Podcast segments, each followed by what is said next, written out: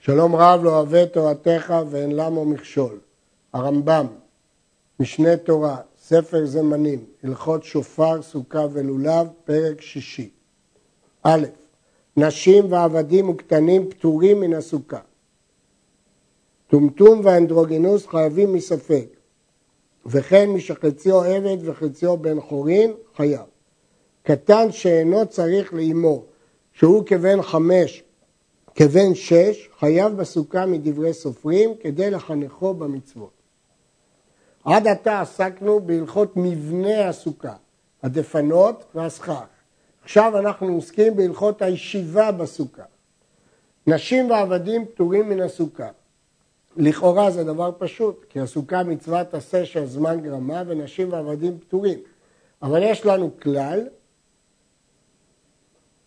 יש לנו הווה אמינא בגמרא, שלמרות שהכלל הזה שכל מצוות עשה שהזמן גרמה נשים פטורות, סברנו שפה יהיו חייבות, כי תשבו כהן תדורו, ודירה דר בה איש ואשתו.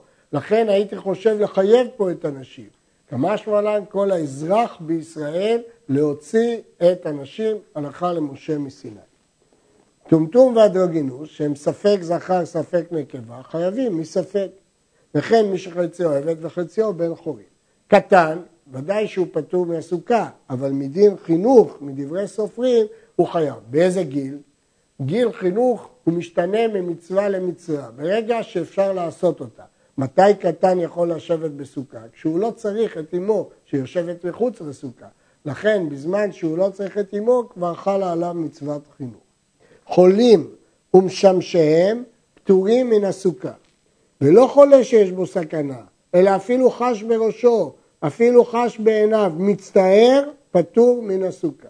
יש לנו כלל שחולים ומשמשיהם, אפילו שחש בראשו ובעיניו, פטורים מן הסוכה. ויש עוד כלל שני, שגם מי שמצטער פטור מהסוכה, אבל יש הבדל. חולה פטור הוא ומשמשיו, מצטער הוא ולא משמשיו. ואיזה הוא מצטער? זה שאינו יכול לישן בסוכה מפני הרוח או מפני הזבובים והפרושים וכיוצא בהם או מפני הריח. יש לדון, מניין נובע הפטור הזה של חולה שאין בו סכנה ושל מצטער? היכן מצינו במצוות שמצטער פטור? התשובה היא, תשבו כהן תדורו. וכיוון שהחולה לא היה יושב בחדר כזה שלא נוח לו, וגם משמשיו היו יושבים איתו, אז הדירה שלהם היא לא בסוכה. מצטער, לא היה יושב בבית בחדר שיש בו צער, הוא היה יוצא למקום אחר, אז גם בסוכה הוא לא יושב, כי תשבו כן תדעו. עד כדי כך שיש סוברים שאם אדם בונה סוכה במקום שידוע ששם הוא ייקרא מצטער, זאת לא סוכה, ואפילו כשהוא לא יצטער הוא לא יוצא ידי חובה. כי צריך תשבו כהן תדורו, צריך דירה שראויה לשבת בה.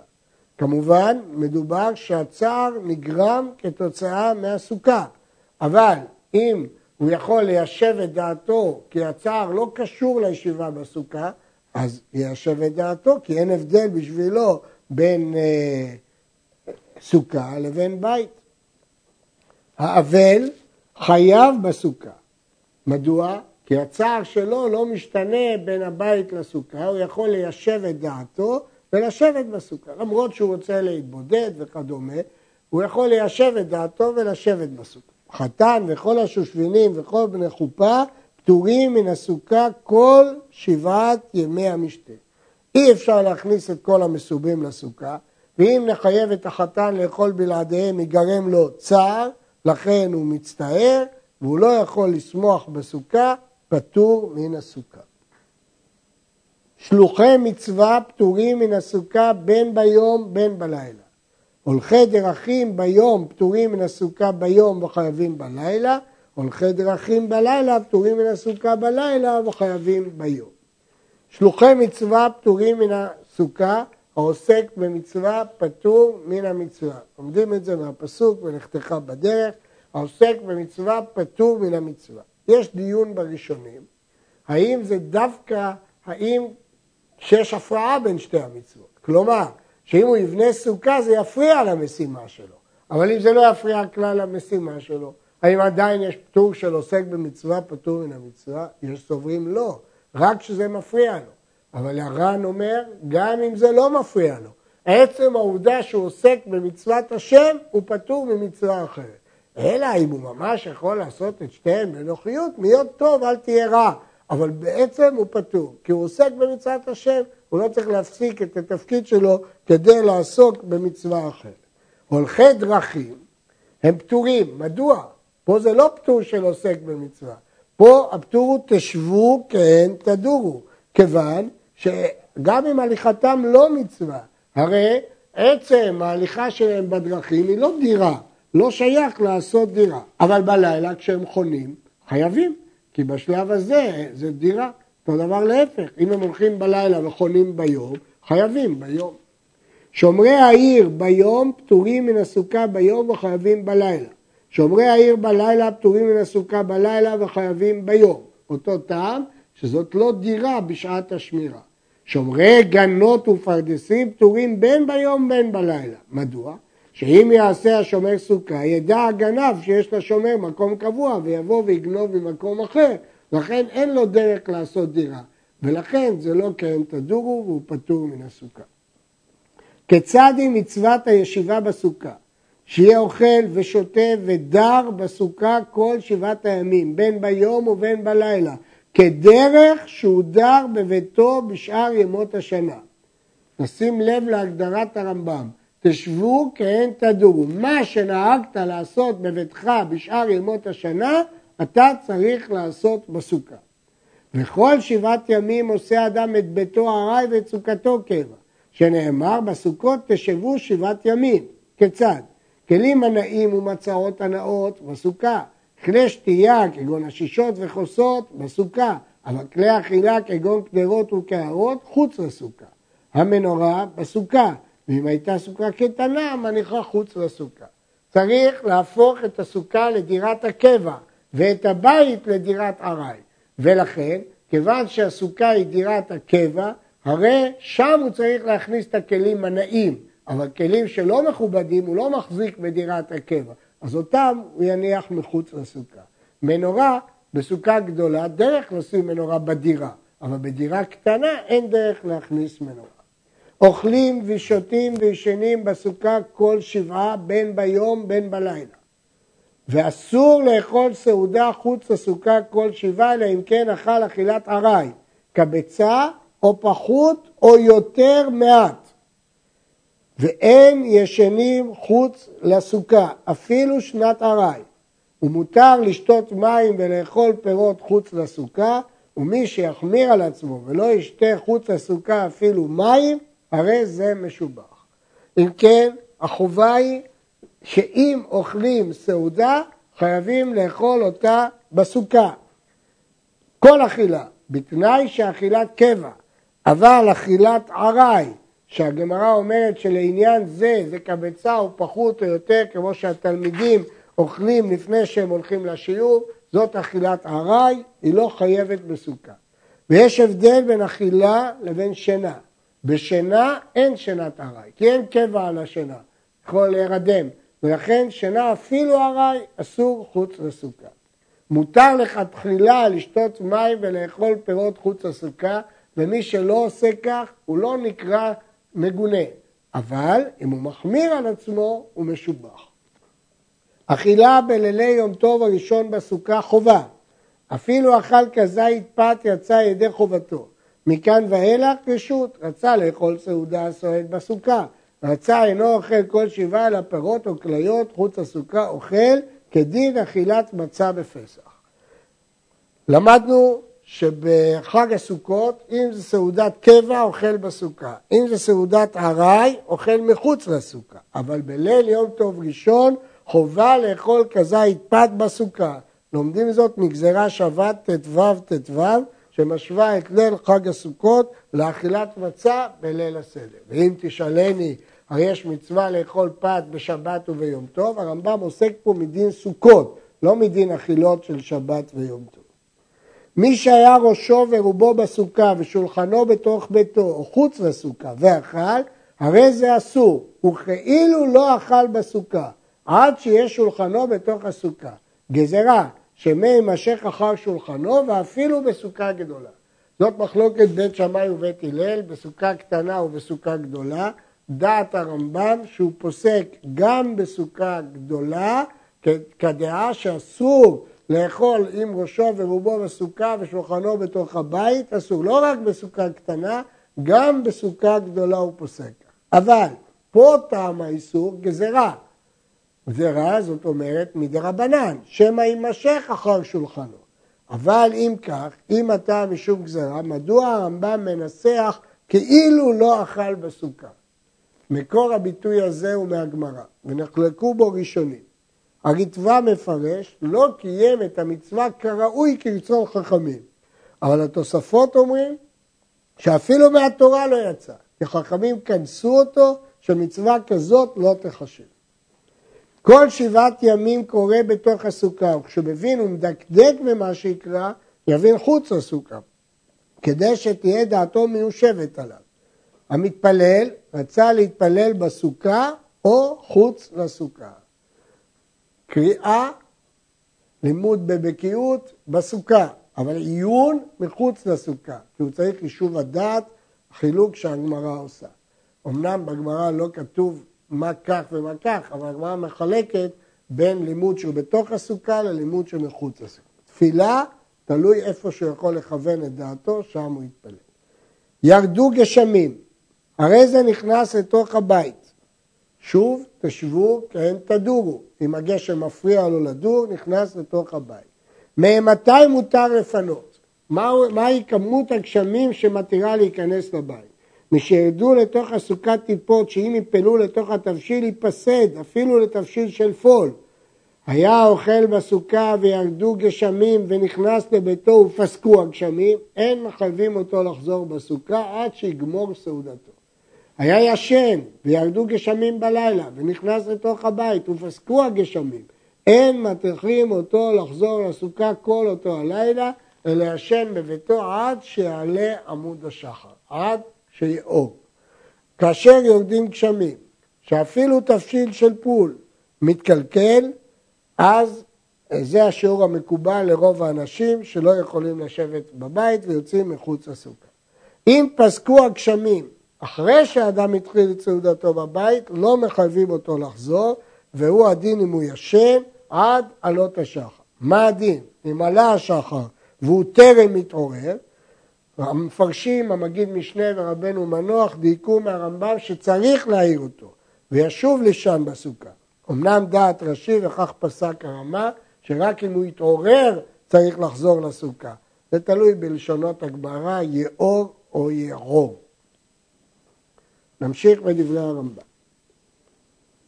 גמר מלאכול ביום השביעי בשחרית, לא יתיר סוכתו, זה עדיין חג הסוכות, זה לא כבוד להתיר את הסוכה, אבל מורידו את כליו ומפנה אותם מן המנחה ומעלה.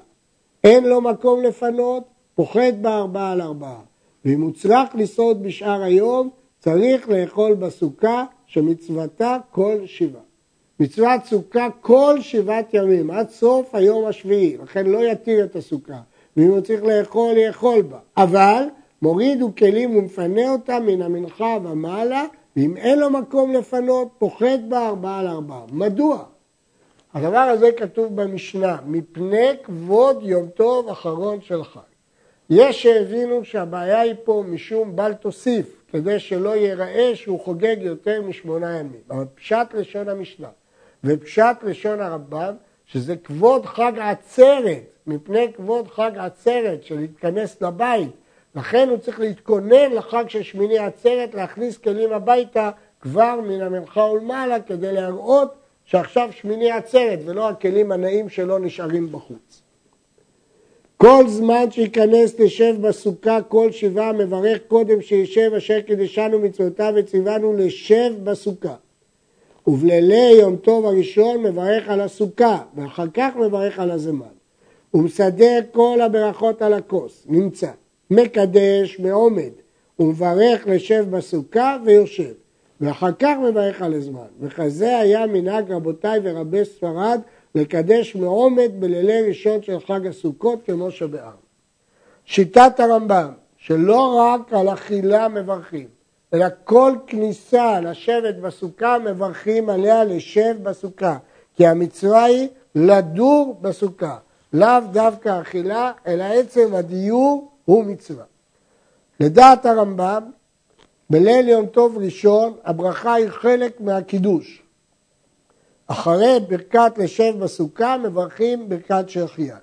הרמב"ם מחדש שלמרות שבכל לילי יום טוב אפשר לקדש בישיבה, בליל סוכות מקדשים בעמידה, כדי שהוא יגיד לשב בסוכה. שואל הראב"ד, האם לשב הכוונה לשבת על כיסא? לשב הכוונה להתעכב, אם כן מה זה משנה אם הוא עומד או יושב? יש שהסבירו שגם לפי הרמב"ם המצווה לאו דווקא בישיבה, אבל כדי, לפני שהוא קובע מקום, הוא צריך לברך כדי שזה יהיה עובר לעשייתם. שולחן ערוך פוסק כדעת הראשונים, שרק על אכילה בסוכה מברכים, ולא כדעת הרמב"ם שעל כל כניסה וכניסה מברכים. בזמן הזה שאנו עושים שני ימים, יושבים בסוכה שמונה ימים, וביום השמיני שהוא יום טוב ראשון של שמיני עצרת, יושבים בה ואין מברכים לשב בסוכה. וכן טומטום ואנדרוגינוס לעולם אין מברכים לשב בסוכה, פני שהם חייבים בספק, ואין מברכים מספק.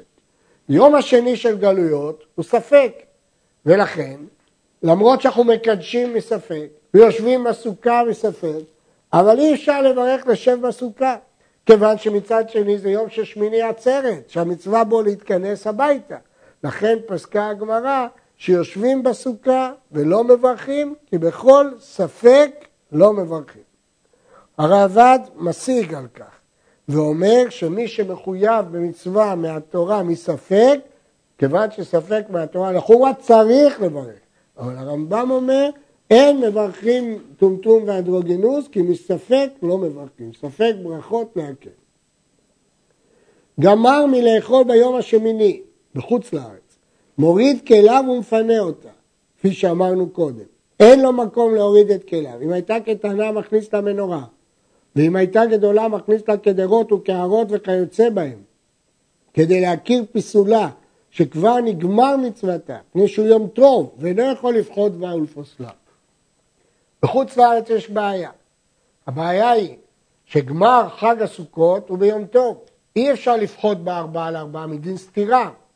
ולכן הפתרון הוא רק להכניס לה קדרות וקערות דברים אסורים בסוכות כדי להראות שנגמרה מצוותה. מי שלא עשה סוכה, בין בשוגג, בין במזיד, עושה סוכה בחולו של מועד. אפילו בסוף יום שביעי עושה סוכה, שמצוותה כל שבעה. ישנה מחלוקת תנאים, האם סוכה צריכה להיות לכל השבעה או אפילו ביום השביעי. דעת הרמב"ם שאפילו בסוף יום השביעי עושה סוכה. עצי סוכה אסורים כל שמונת ימי החג, בין עצי דפנות, בין עצי סכך. אין מאותים מהם לדבר אחר כל שמונת הימים, מפני שיום שביעי כולו הסוכה מוקצת עד בין השמשות. והואיל והוא קצת לבין השמשות של השמיני, הוא קצת לכל היום. וכן אוכלים ומשקים שתולים בסוכה. כדי לנאותה אסור להסתפק מהם כל שמונה. ואם התנה עליהם בשעה שתליין ואמר איני בודל מהם כל בין השמשות, הרי זה מסתפק מהם בכל עת שירצה שהרי לא יקצה אותם ולא חלה עליהם קדושת הסוכה ולא נחשבו כמותם. עצי הדפנות של הסוכה. חכמים דרשו חג הסוכות כשם שחל שם שמיים על חגיגה, כלומר על קורבן חגיגה, כך חל על הסוכה. כלומר אסור להשתמש לצורך אחר בעצי הסוכה. סיבה נוספת, ביזוי מצווה. סיבה נוספת, מוקצה. לדעת הרמב"ם, האיסור חל לא רק על הסכך, אלא גם על עצי הדפנות. יש ראשונים וחולקים שהאיסור מהתורה הוא רק על הסכך ולא על הדפנות. כיוון שאסור להשתמש בעצי הסוכה בבין השמשות שבין היום השביעי ליום השמיני, הרי שהיא הפכה להיות מוקצה גם ביום השמיני, כי כל דבר שהוקצה לבין השמשות הוקצה לכל היום, כפי שלמדנו בהלכות שבת. לא יהיה סוכה, גם הם אסורים. מדוע? האם זה מפני ביזוי מצווה? מהרמב"ם משמע שהוא אה, קישר את זה לסוכה, הוא חלה על זה קדושת סוכה. אלא אם הוא התנה, כיוון שהוא התנה על הקישוטים הללו, שהוא לא בודל מהם, הוא התנה שהוא לא מבטל אותם לקדושת סוכה.